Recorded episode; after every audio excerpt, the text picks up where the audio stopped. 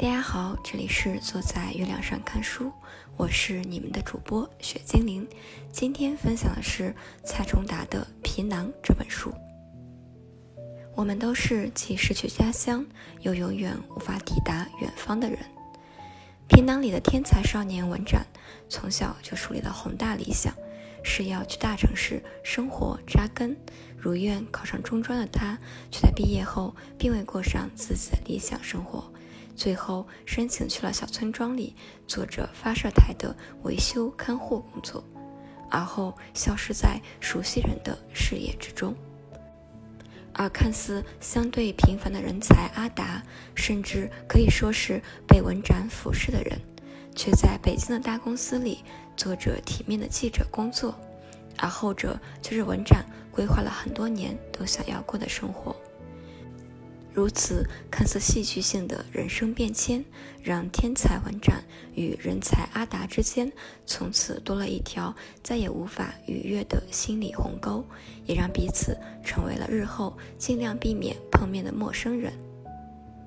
如果把这样的故事放到早些年看，我想浅薄的阅历还不够懂，但在社会中磨砺多年后，竟然开始重新看懂了。文展代表的是心比天高的理想主义者，不缺聪慧与努力，奈何命比纸薄。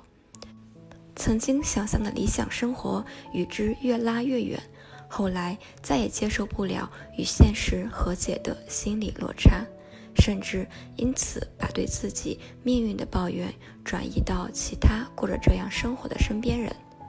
阿达代表的是脚踏实地的追梦人，也许没有所谓的天才名头，却是努力上进的赶路人，一路学习、赶考、工作，去了村里人难以想象的大城市，也留在光鲜体面的大公司里上班。也许阿达与文展之间的差距不乏运气加成的因素，但阿达也绝不是被运气推着走的庸碌之辈，而是时刻努力准备着，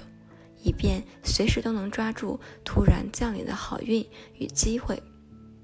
阿达就像一个长期主义的普通人，从不自我定义为天才，反而可以卸下思想包袱，轻松上阵，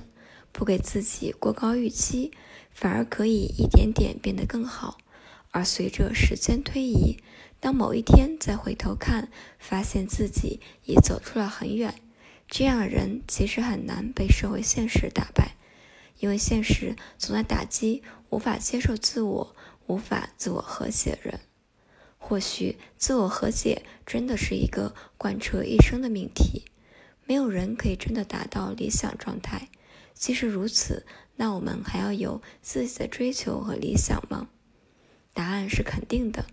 我很喜欢一句话，伸手摘星，即使徒劳无功，亦不至满手污泥。与他有着异曲同工的另一句话是说，求上得中，求中得下，求下而不得。目标总归要有，也可以设置的高一点，但即使最终结果不够如意，人也终归要学会与自我和解。毕竟人生里并不只有追求，还有关于自我和解的必修课。自我追求与自我和解才真正构成了完整的你我。